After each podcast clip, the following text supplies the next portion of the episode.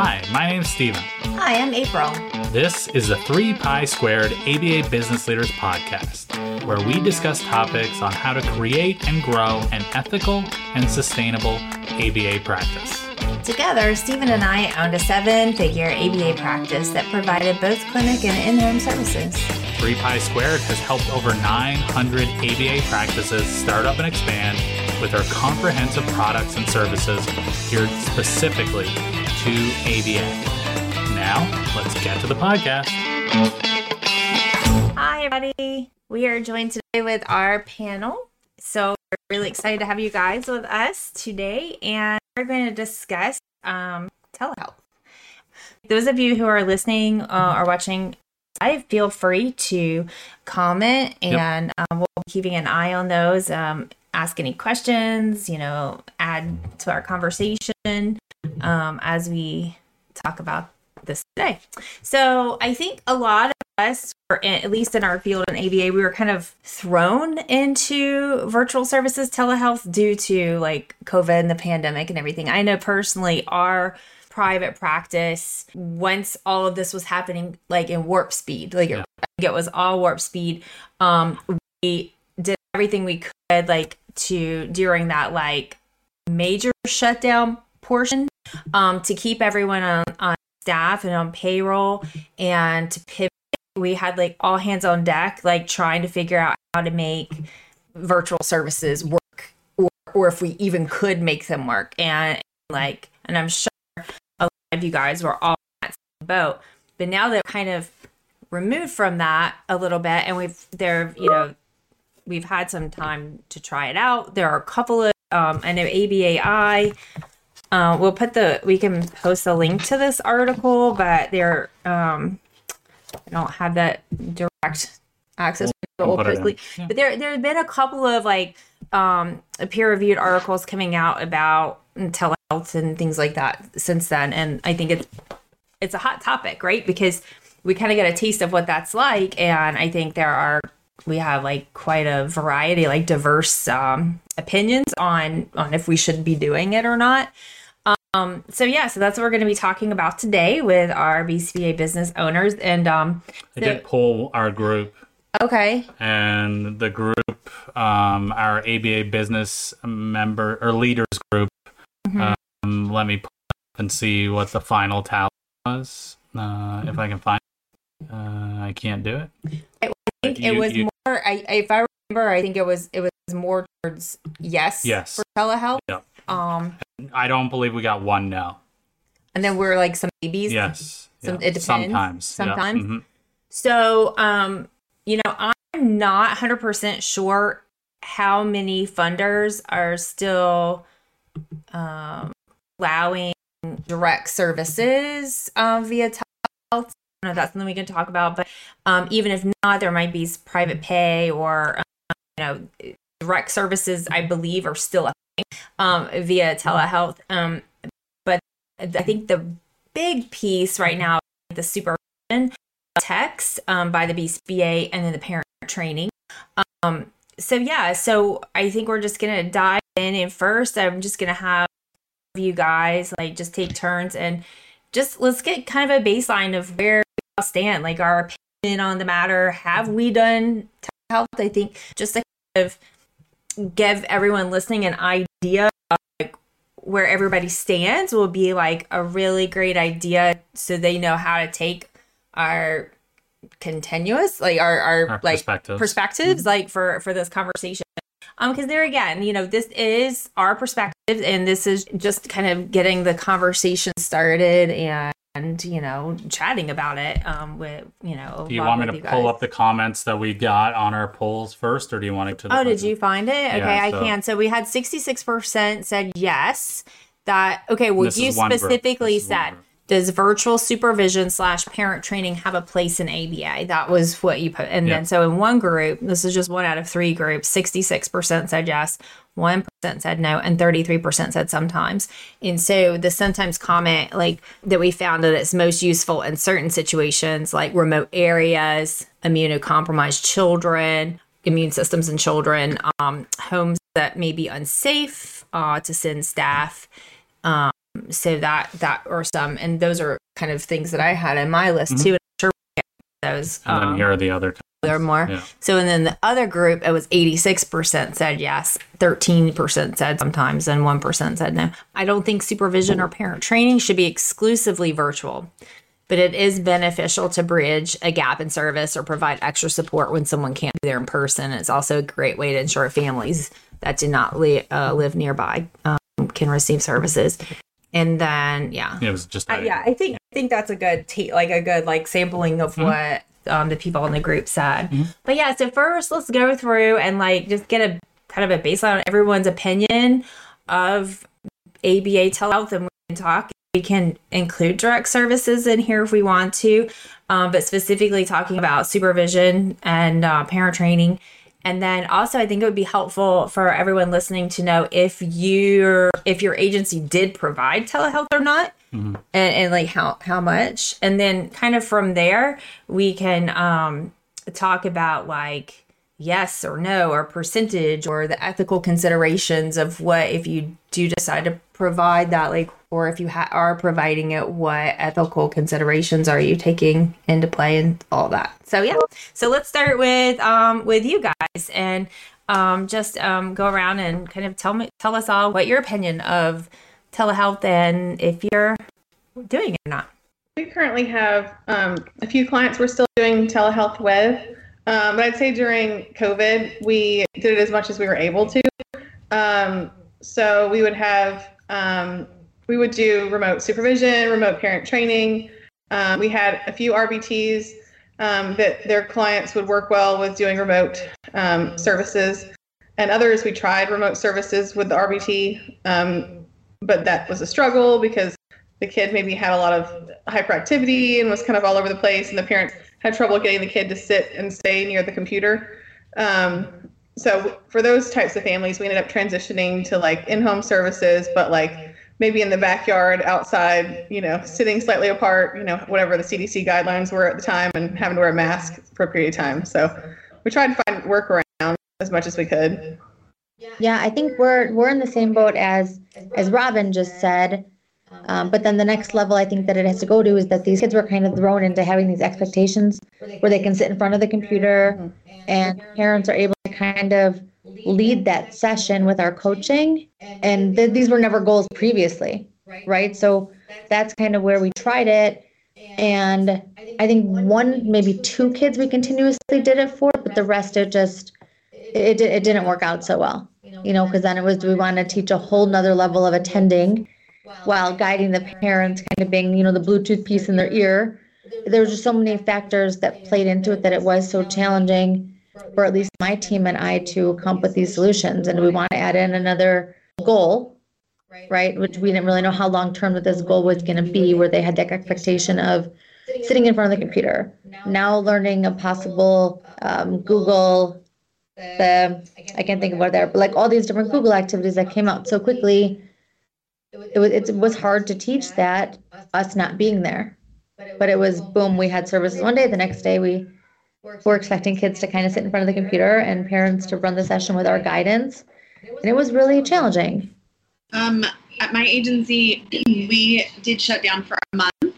Um, i felt like when it first happened um, i felt like i needed that time to kind of like get everything um, in order um, and it actually was really nice to get my staff prepared and ready to go. Um, so we only had um, probably about five clients who could um, successfully do uh, telehealth without their parents. So, you know, the older clients who were able to manage the computer on their own. Um, luckily, a lot of our, our kiddos had already been using a lot of technology in their school, and so it wasn't as big of an issue for them to, to use it at home. Um, and then we actually used a lot more technology um, to run our sessions that looked different than the, the data that we were taking paper and pen. So we were still taking data, data paper and pen, but the materials and stimulus um, that were presented were more on a tech, you know technology base. And then um, we did have some families um, with the younger kiddos agree to do like a 30 minute to 45 minute session where the parents could you know, could sit and support the kiddo for the younger ones.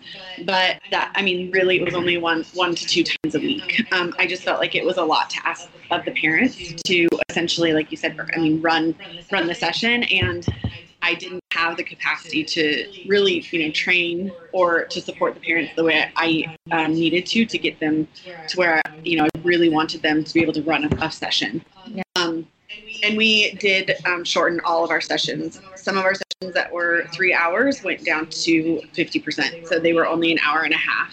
Um, I didn't really feel like they could be on line longer than that. I felt like an hour and a half was pretty much the max. Um, and then for the younger kiddos, like I said, 30, 30 minutes to 45 minutes. And then um, we came, you know, came out of COVID, and um, then we actually moved, and um, I felt like it was too difficult um, when I talked to the parents to go ahead and put all of my clients um, on a wait list that I knew had been quoted to them for a year, two year and a half, some two years. Um, and I know that I wasn't abandoning them, but I felt like I was abandoning them because some of them were on the verge of discharge, and I couldn't, um, I couldn't feel comfortable with just, you know, referring them out and then being done, um, and then moving on. My husband is in the military, and so we were stationed. We got restationed. Um, luckily, we got restationed in and so I travel back and forth um, every four to six weeks.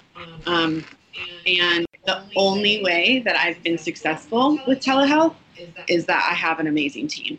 That is the only way that I have been able to maintain this. Um, and then also the hybrid model that I've been able to go back and forth and see, you know, them in person. I couldn't do 100%. Um, there's this for myself, I couldn't do 100%. I need that um, physical like presence, um, you know, regularly um, at you know at minimum, um, you know, once a month, once every month and a half, um, to to make it work. So that's kind of where we're at. We have been doing the hybrid model for three years, um, and it's working. Is it my ideal model?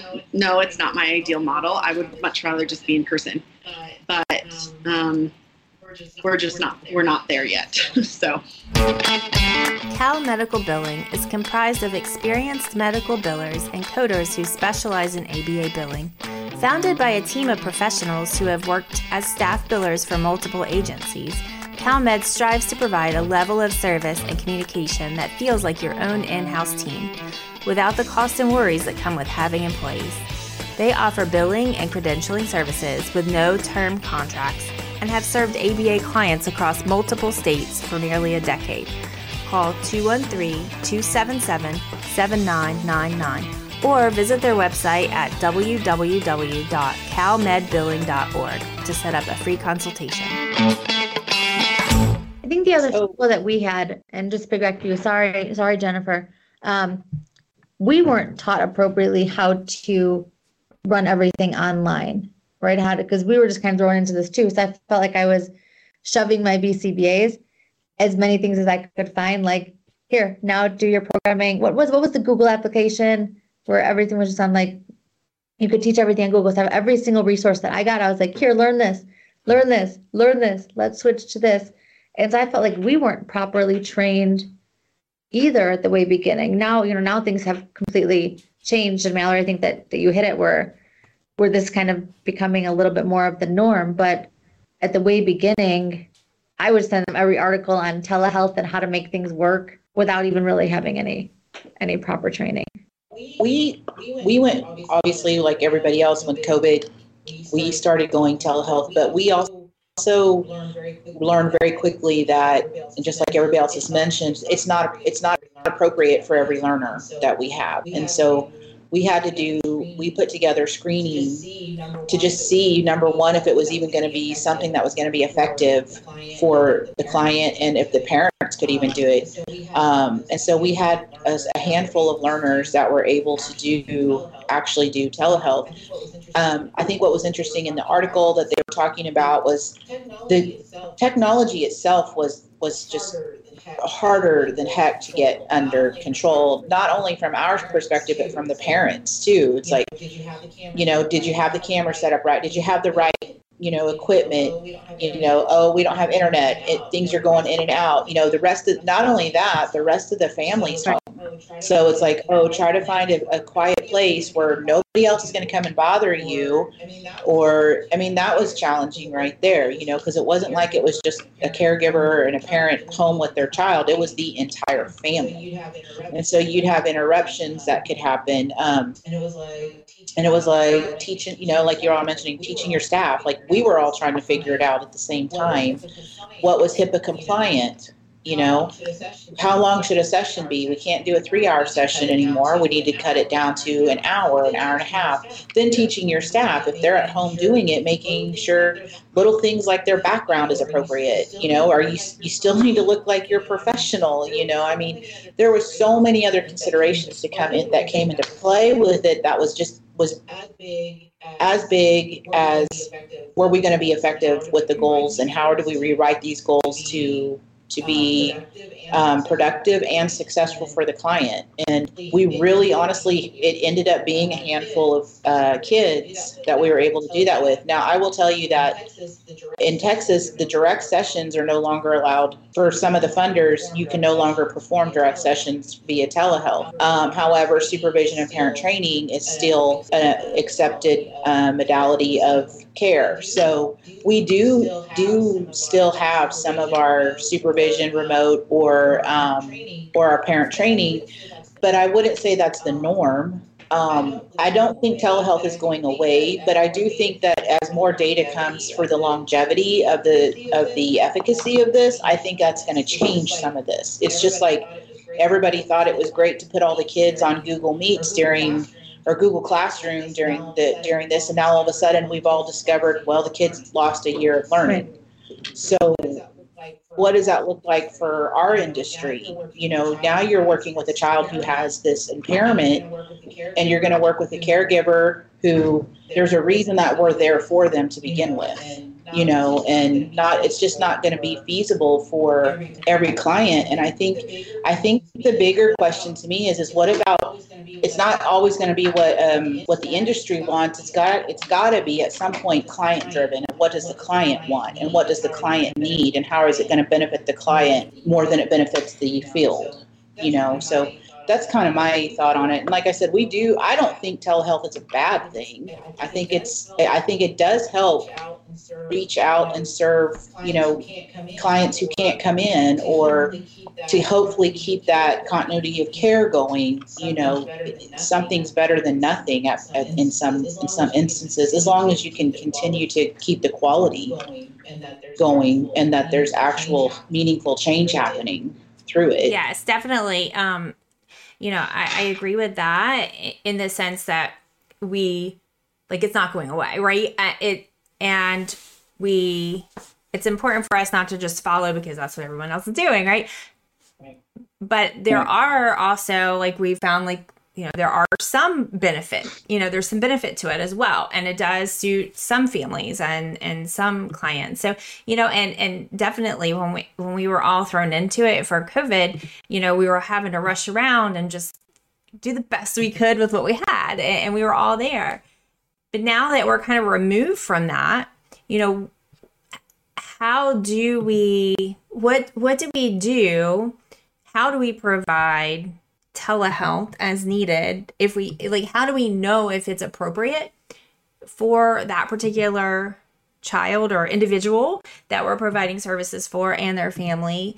And is it you know i think i don't know exactly like what the long-term data is on it but it does seem like the consensus is at least from this group myself included that 100% telehealth for everything isn't really a great idea but there could be a balance there. So like with um the percentage of telehealth and you know and the direct service, I think that totally like that is going to be a very small minority of very cases maybe that are receiving direct services for very specific reasons and maybe I could see getting a specific pre-authorization for a very specific reason for like immunocompromised children mm-hmm. or something mm-hmm. like that. Yeah. Um, but so let's let's kind of focus on the let's talk about now about like the supervision itself, the supervision of techs.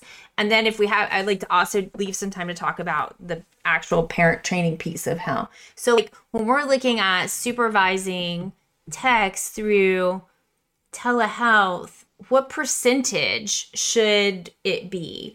And how do we know what percentage? And how do we know if it's effective? How do we know? And then also in that, like, you know, looking at the ethical considerations of are we providing adequate training for the BCBA for the technology piece, for just the soft skills even needed to, to be able to observe a session when you're only seeing a little piece of it? Um i don't know. Yeah. So so let's talk about that like is that did you have anything to add to that? I don't, but I I just want to let everyone know because we have been getting just a couple of issues.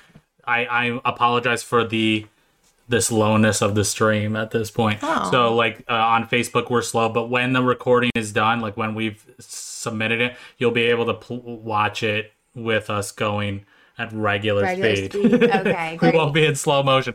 Uh, so it, you may, if this is making you seasick or anything, you may just want to wait until we're done and then pose your questions.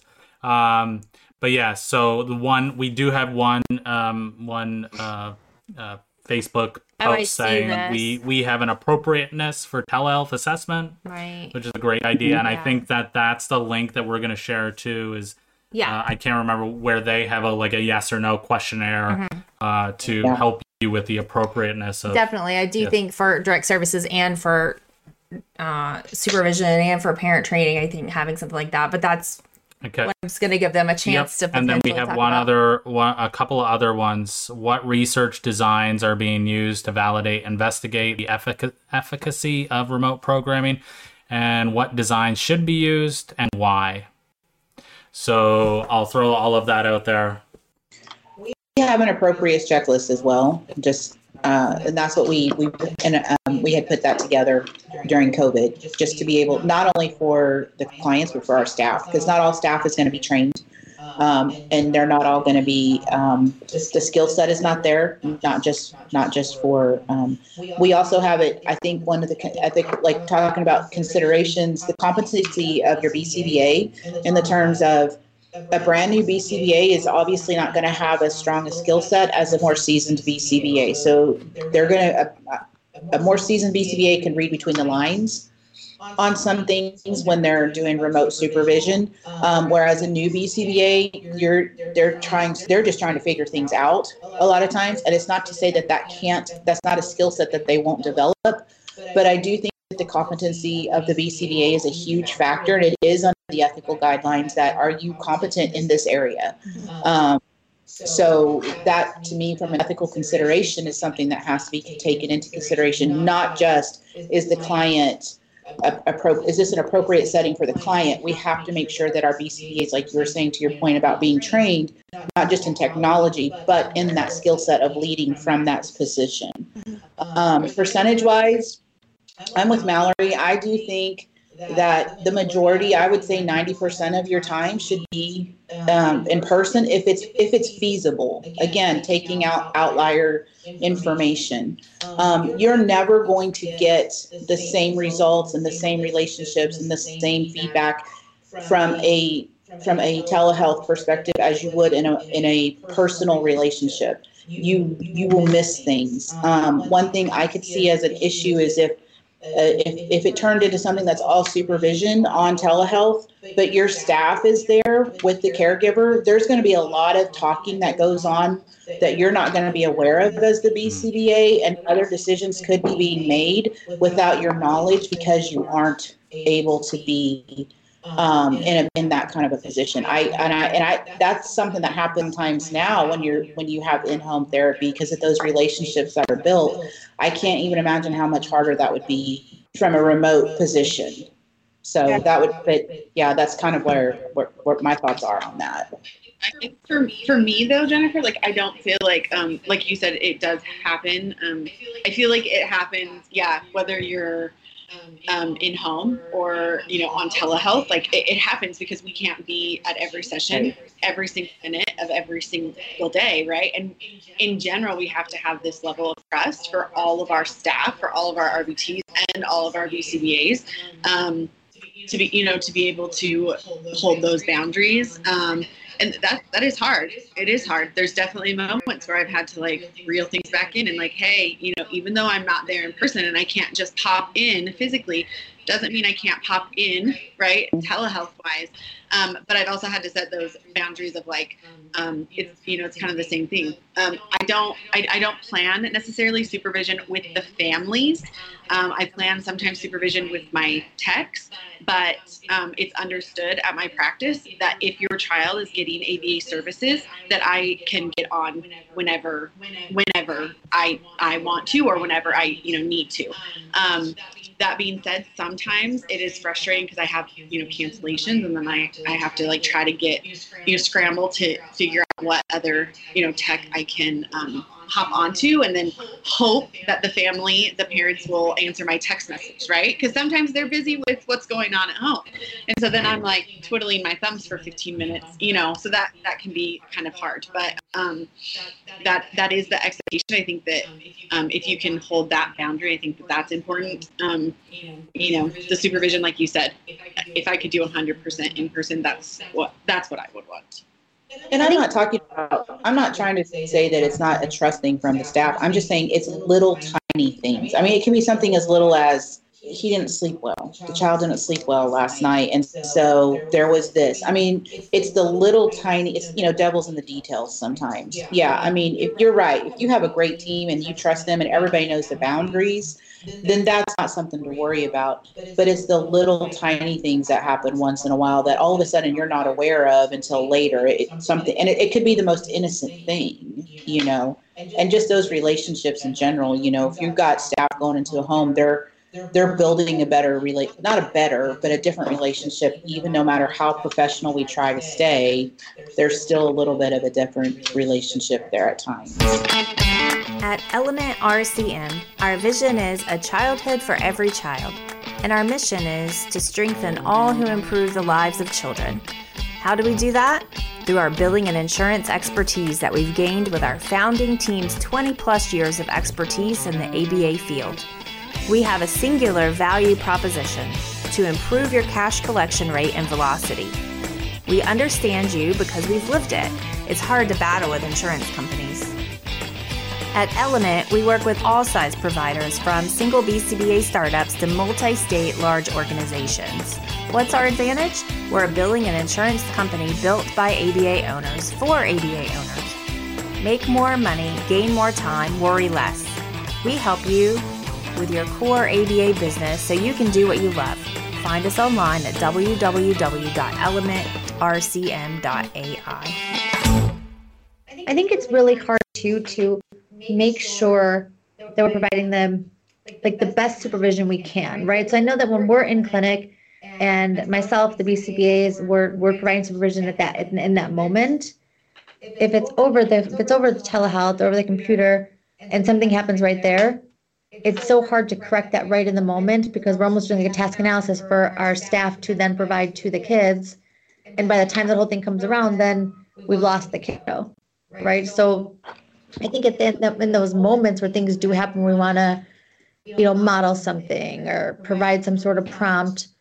That's a lot harder because that lag time, right? And then and then you almost lost that teaching moment for both the for both the kiddo and our staff you know, you can always revisit it later and have a team huddle later. But I feel like that's a piece that's that gets a little bit sticky, right? So it, it when we're here, we like, just watch me do this, or my staff will just jump in. It's a little bit more challenging. And then if you have to teach the parents, you know, how to how to do this, it's a whole nother, you know, consideration of, of should I put this in for like our team huddle later with the parents? Should I address this right now? Is it a you know if it's if it's an sib or something that's more dangerous how can i attack this right now? But like through the computer. It's it's, it's really hard. Yeah um, I, I know i know robin i'll give you a chance in just a second. I just want to jump in and say like do you guys think that these are skills that we could learn or that we could adapt to or that we could figure out how to make those changes as we evolve to more of a like virtual world.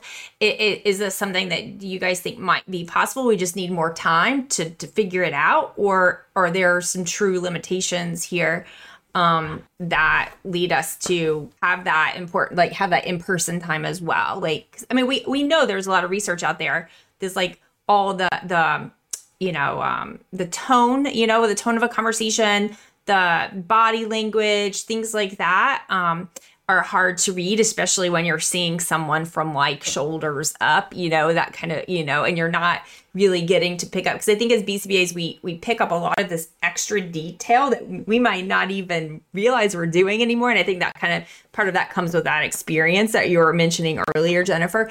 Um, but I don't know, like, what do you guys think? Is this something that we we can adapt to, that we can change, and like, how would we, how do we do that? I think we have to adapt to it, right? And we have to make these changes, but it's in which way, right? Do you work on it through a telehealth perspective? Do you say, you know, next Tuesday, we're all coming together, we're going to discuss X, Y, and Z that happened during our session, and we're going to model this together. We're going to do role plays together, right? And see if this happens the next time. it's just it's just an added level of learning, I guess, you know, from from our side, from the RBT side, from the kids side, from the parent side, from all the players in this game right now. It's it's a brand new skill, right? That just really was thrown on all of us because we were doing things up until you know the same way for for many years up until COVID was nope, we're going telehealth. And so again, we didn't and we just didn't have that learning piece. So you know, some kids you can kind of jump in, some staff you can say, yeah, you're you've done a great job. Take the wheel. We'll we'll, we'll have a huddle about this later. You know, we'll recap. We'll role play it later. We'll, we'll reverse the role, reverse the tape. But I think it's finding that that sweet spot, right, right in the middle of how we can teach it. Because I agree with you. I don't think that it's going anywhere, but it's got to be used the right way. And appropriately, the parents can't just say, I want to do telehealth because I can't get them to the office. That can't be that crutch either um, yeah. rural areas and you know immunocompromised kiddos. I totally get. So I guess that's why it's this topic today, right? Right. Absolutely. I do think we can. Oh, sorry, Brooke. Are you done? Yeah, I'm done. I do. I do think that we can learn these skills. Um, there's been several moments um, as I've been doing this that um, after Jose Martinez Diaz passed away from FIT, it was like crushing to me because I had learned so much from him. And there's been moments where I'm like, oh my gosh, I want to know what he would say. I want to know so bad what he would say about this because I feel like he would be able to like guide so much. And so I think that we can learn. I think that the programs like FIT, you know, all the other programs that you know that are popular and people um, take to get their BCBA, I think they are going to have to integrate it. Mm-hmm. That they're going to have to create courses, right? Um, especially for the new ones that are coming that are coming out. Um, it's going to have to start there. That's like going to have to be the first step. I agree. Because, completely agree. Yeah, I, you know, I definitely learned through a lot of trial and error, and um, while while you know it ended up positive, I, I really only had a very you know very few negative experiences, you know that I was lucky. I, mean, honestly, like I feel like I was lucky. Um, but learning by trial and error is not the way to go, right? So I really wish that I had had, um, yeah, like a solid, you know, course and not this Google of like how to make telehealth work. But I do think that we can adapt and we can learn, but it has to start um, at a very structured, you know, you know, place. I was there's like saying uh, implemented into into their coursework, right? Which I think is a great start. Not like we not like we we have so much say into what the next coursework is going to be for the upcoming BCBAs, right? But maybe that is a strong point to say this is where this field is kind of moving to. There's got to be a course on it somewhere, right? Because I was like you said, Melly, we're googling everything and how to provide ABA telehealth and a million different things populate. So maybe we we start we start petitioning there. we start saying do coursework on telehealth. I did any and all webinars I could find during COVID and afterwards, and if I saw a good one that was helpful, I sent it along to um, some of our BCBAs. And, and I, even one of my um, my cousin, she's a speech pathologist, and she um, taught me about using boom cards. So it was like, mm-hmm. it, it, took like three times as long. She said like an hour session for her would take three hours in preparation just to get the the card set up. And we would do it some when we could, if we had time, and if it was a learner that would work well with. But you know, it's it's a learning curve. I don't think we use it much anymore, um, but it was definitely a resource for when we were having the, the RBTs doing remote themselves. for some kids it worked better than just like holding up cards and having them touch it and you know find out from the mom if they did the right thing or not and i'd say from our standpoint we we saw both like good and bad sides of of telehealth so like um, you know some of the negative sides we saw like our rbts that might have had like a tougher kiddo on their caseload and if they happened to be a newer less more less seasoned RBT, they had a lot more voiced concerns and, and complaints and, and struggles on the front end um, as they were kind of transitioning into that role of having to do things remotely and having a, a supervisor who was remote, or maybe the supervisor or BCBA was um, immunocompromised herself and didn't feel comfortable going into the home at the time, or you know during times when the family would be quarantining for weeks at a time. Um, it, it, caused issues with um, the RBT not feeling supported, um, and we have issues with like ethical considerations of like the efficacy of the the procedural um, models being put in place correctly. Like you might have a learner that was um, maybe more busy-bodied and would run off the, the screen so you couldn't see them. Maybe trying to implement something and you'd be listening in the background, but you couldn't necessarily see all the things and you weren't sure if they were actually implementing the behavior program and the behavior plan appropriately in that moment, or you weren't able to see the data to t- collect the data appropriately on your end.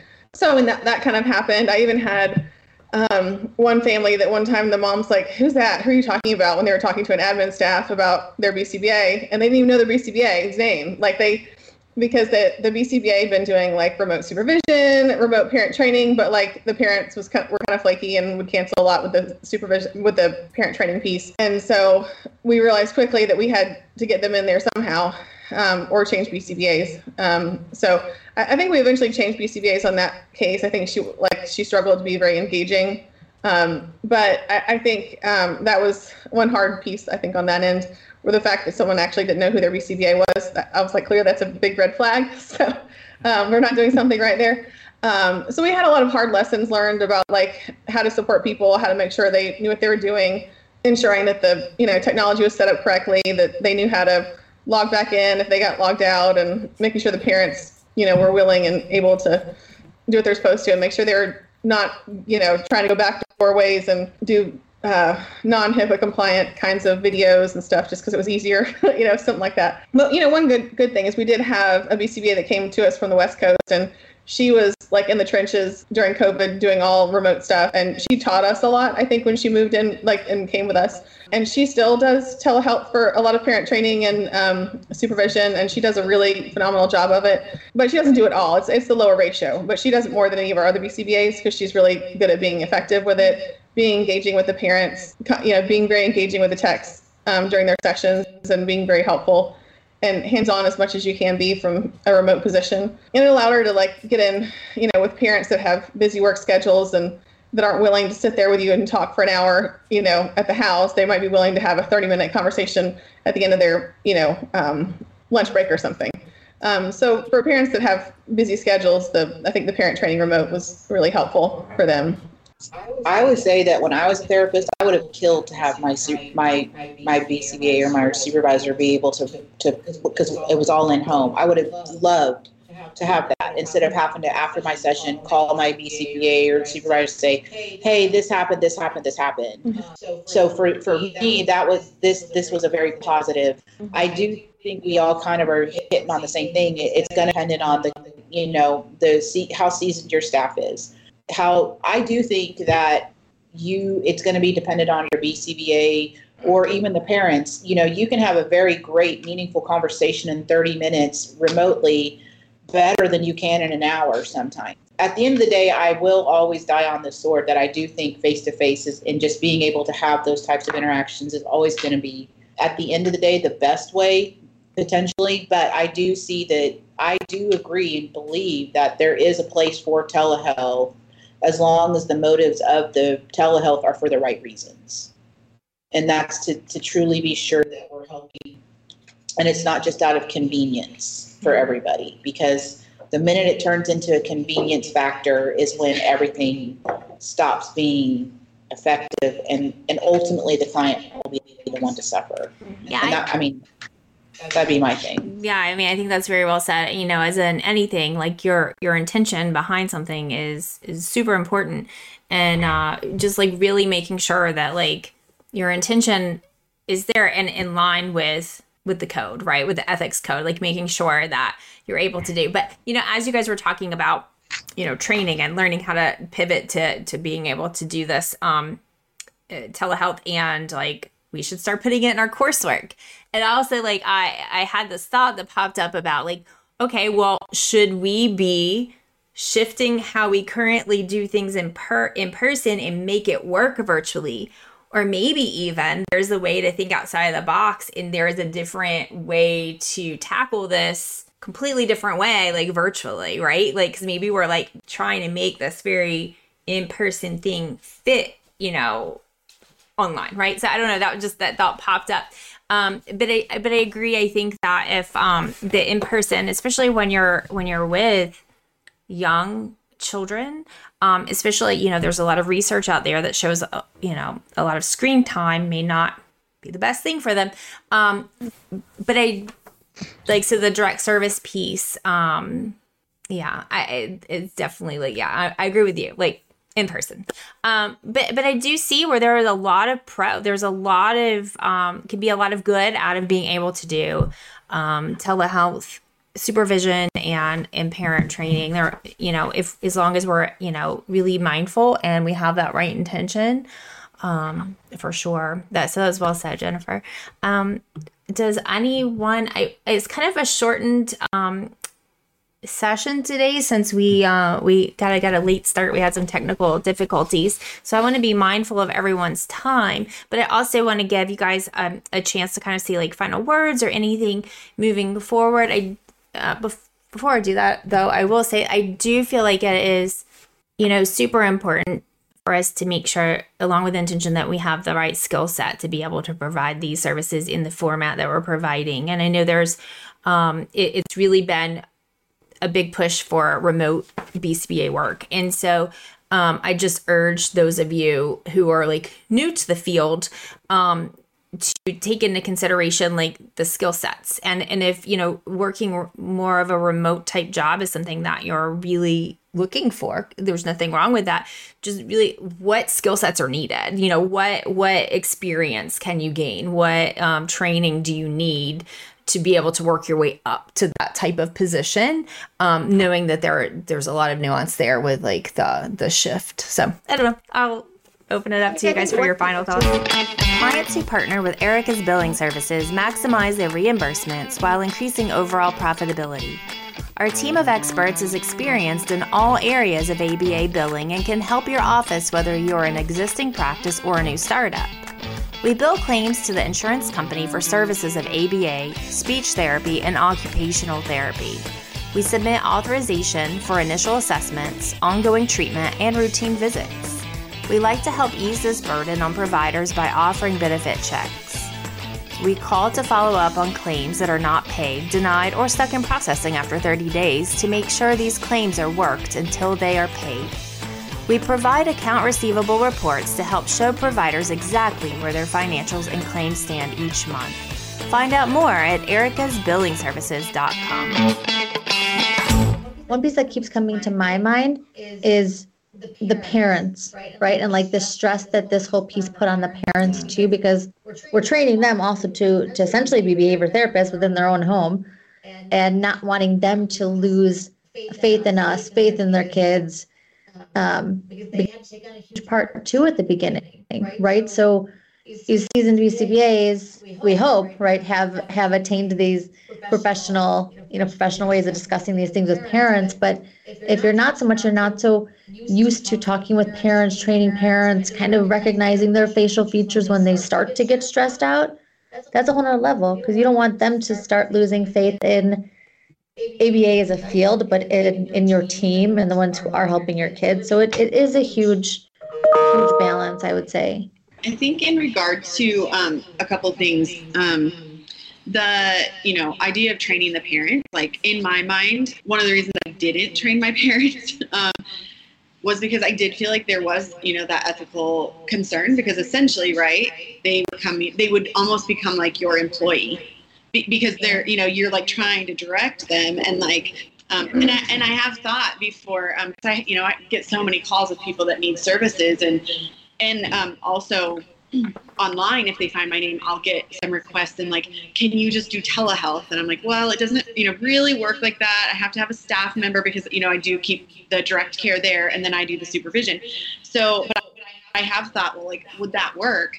Um, I've thought about like, would would we or would I require the parent to take the courses and almost, you know, even become an RBT? But then where does that where does that work? How does that work? Um, for me, and you know, I have refrained from doing that because I just can't see in my mind what it looks like. Maybe if somebody else has done it, I, you know, I don't know. Maybe they can share their experience, but um, I think that it would be great if they would went through the training. Um, but I think, yeah, it kind of is a it's a hard place. Um, and then in regard to the assessment, because I also have seen a lot of people asking for uh, telehealth positions, health positions only only to do an initial assessment and start writing treatment plans.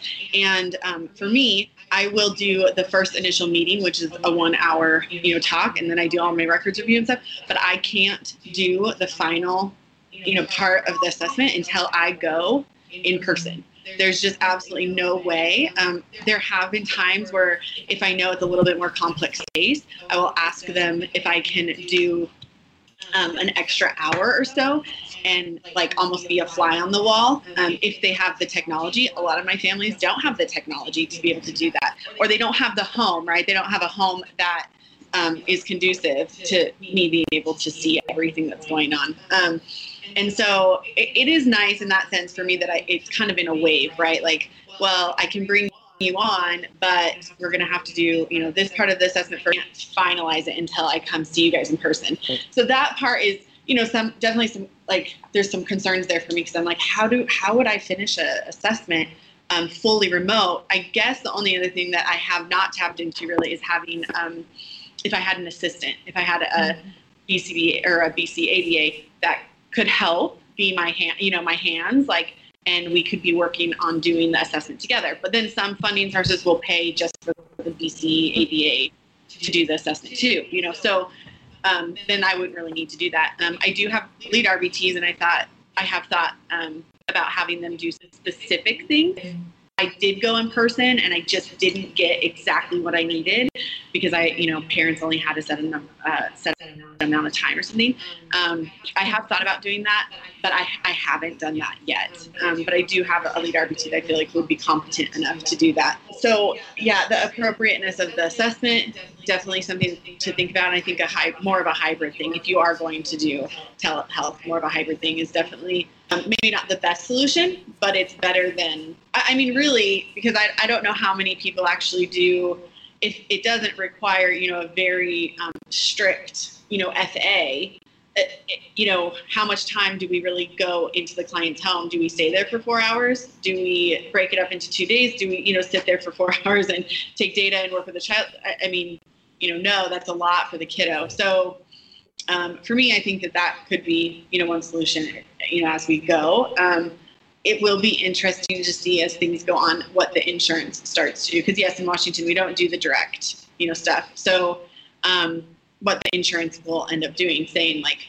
no, the assessments can't be telehealth at all. Like you can't do any of that, which is also kind of Use the I word. That's what keep coming up to me. Is like the I word, the I word, the insurance word. Are they? Yeah. right. Are they going to approve like a full a full telehealth assessment? You know, because we have some neuropsychs that try to do it. You know, in New York or whatever, and some insurance companies won't even take their reports, you know, with an ASD diagnosis. So, Mallory, you said the I word. I was trying really hard to refrain from saying it. Well, I mean, it will be it will be really interesting to see what they do, right? Because um, I mean, really, when you do a review, right, we're not doing the records review right in front of the family, right? We're not doing it Right. there, say in front of the family. So technically, some of that already is, in quotes, you know, telehealth or remote work. Um, Right. Which I mean, that is that's there. I mean, doctors do it. You know, there's always stuff behind the scenes that you're working on and doing that contribute to you know the direct services. So it will be definitely be interesting. I think yeah, maybe a hybrid model will work. Um, yeah, I think that was kind of all I had to say about you know anything else that we had um, discussed. And yeah, I, I'm I'm looking forward to seeing what it you know where it goes. Um, I'm here for the I'm here for it. on it. I think like the I'm waiting for you to lead a course on it, Mallory, and I'll I'll sit in on it. We'll, We'll make find that the out. pre skills. I think there's definitely like ethical considerations, like what Mallory was talking about. Like it's harder with an assessment to do like the modeling piece of things. Um, like that's hard to do. And It's all vocal when it's all vocal, and just kind of it, it might not get the same results, um, and you might not have the same um, structure you would have in like a regular assessment. So I, can see why that would be hard to do fully remotely. Um, and also like um, like the avoiding harm thing, I think is a big piece of like um, ethically with the um, with the kiddos we work with. Like if we have a kid with severe behaviors, and uh, is it ethically okay for us to not be there to help hands-on show the ther- the RBT like what to do in this situation, or the parent what to do in this situation.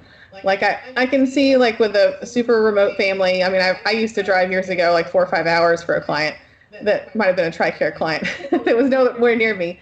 Uh, I mean, I don't do that anymore, um, but uh, work work life balance a little bit there. But but I, I do see the benefits of it. But I think you know we want to make sure that we don't risk um, you know I, I, doing telehealth with a kid that has such severe behaviors that we run the risk of them you know getting harmed or harming the parents or harming the therapist because we aren't actually there to like show them hands on. Um, I mean, some workarounds might be that they could come into the office and meet with you separately and get the training. Um, or you can have, you know, a hybrid model where you go in, you know, three times a month and once a month is telehealth, you know, that kind of thing. So at least it's more heavily weighted where they're getting the the full on support they need, and then the telehealth can be, you know, more of a um, smaller piece of the puzzle. Um, but and definitely also you have to consider like that we always have to check the insurance all the time, the I word, because um, we've had we have not all of our insurance companies, you know, are approving um, telehealth anymore. I don't think any of them allow for the one-on-one RBT remote um, sessions anymore. But even during COVID, like we'd have um, telehealth would be approved and then it wouldn't be approved the next month. And that, you know, so we had to, like any of our cases that we do regular telehealth with, we have to ethically make sure that we're, you know, looking at our contracts, make sure that nothing changed, to make sure the clients, you know, benefits didn't change. Um, it's not as intense as it was during COVID when like it was month to month, you know, and they sent out a press release like, oh, this this insurance company is changing it in April and it's no longer going to be approved. And then April 7th comes around like, okay, we'll give you you know three more months of telehealth approval and know, stuff like that. So I mean, it's it's it's a weird situation, but it's one of those we have to kind of stay on top of, you know, long term too. But- I, I'm curious about like, do you feel that this may already, like, especially in home RBTs that already feel isolated with supervisors coming every week or every couple of weeks? Would would this would telehealth make them feel even more isolated? Um, and would that increase turnover? Would that, Yes. you know, For me, it did. Like for us, it did. Like if if the the RBT was um, uh, maybe a, a- an RBT that was center based before, and they moved to us to be home based slash center based also.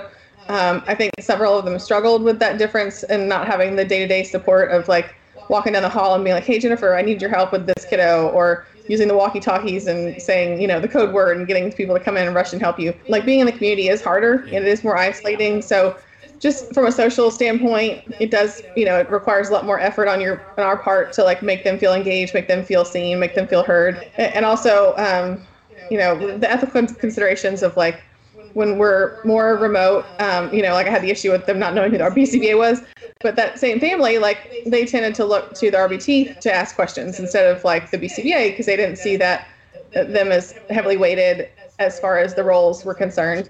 And the day-to-day person, the behavior technician, was who they were looking to for answers. Which you know we try and address that in training and stuff, so that's not an issue anymore. But like, um, you know, every once in a while it'll pop its head up, you know. But um, but you want to make sure that even if you are doing telehealth, that you're ensuring that you're um, engaging with the families. You do meet with them in person some. Um, that you do um, try and have an engaging conversation with them, and you're not like all flat affect and super boring, and you know, them, you know, um, all these things you know doing wrong or correcting them left and right.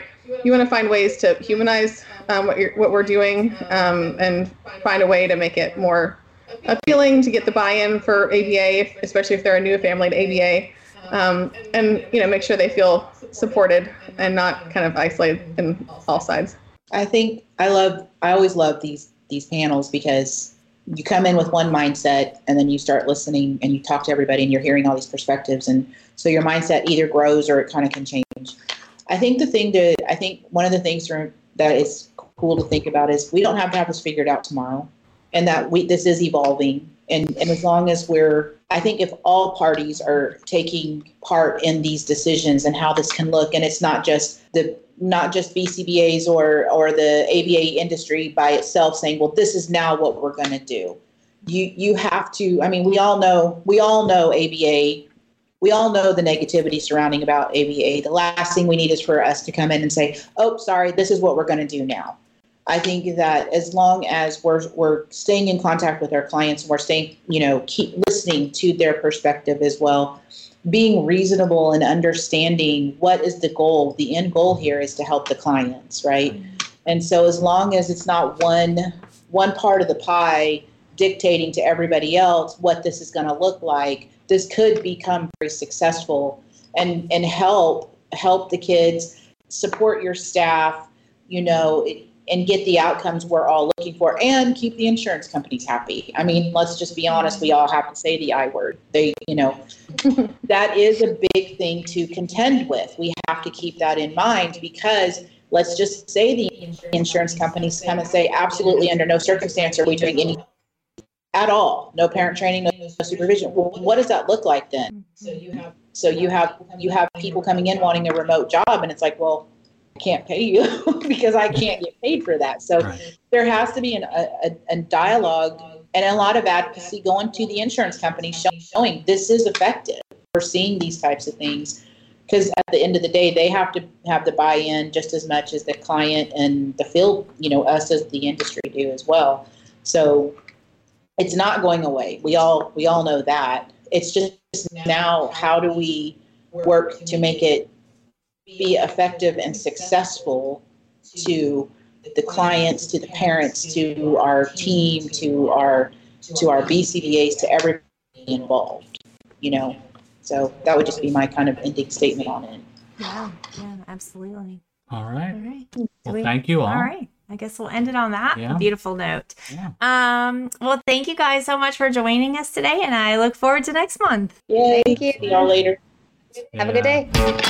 Thank you for listening to our podcast. Hopefully, it was helpful. If you would like to gain access to this entire video and actually our entire library of videos, please join our ABA Business Leaders membership. You can find that at www.3piesquared.com.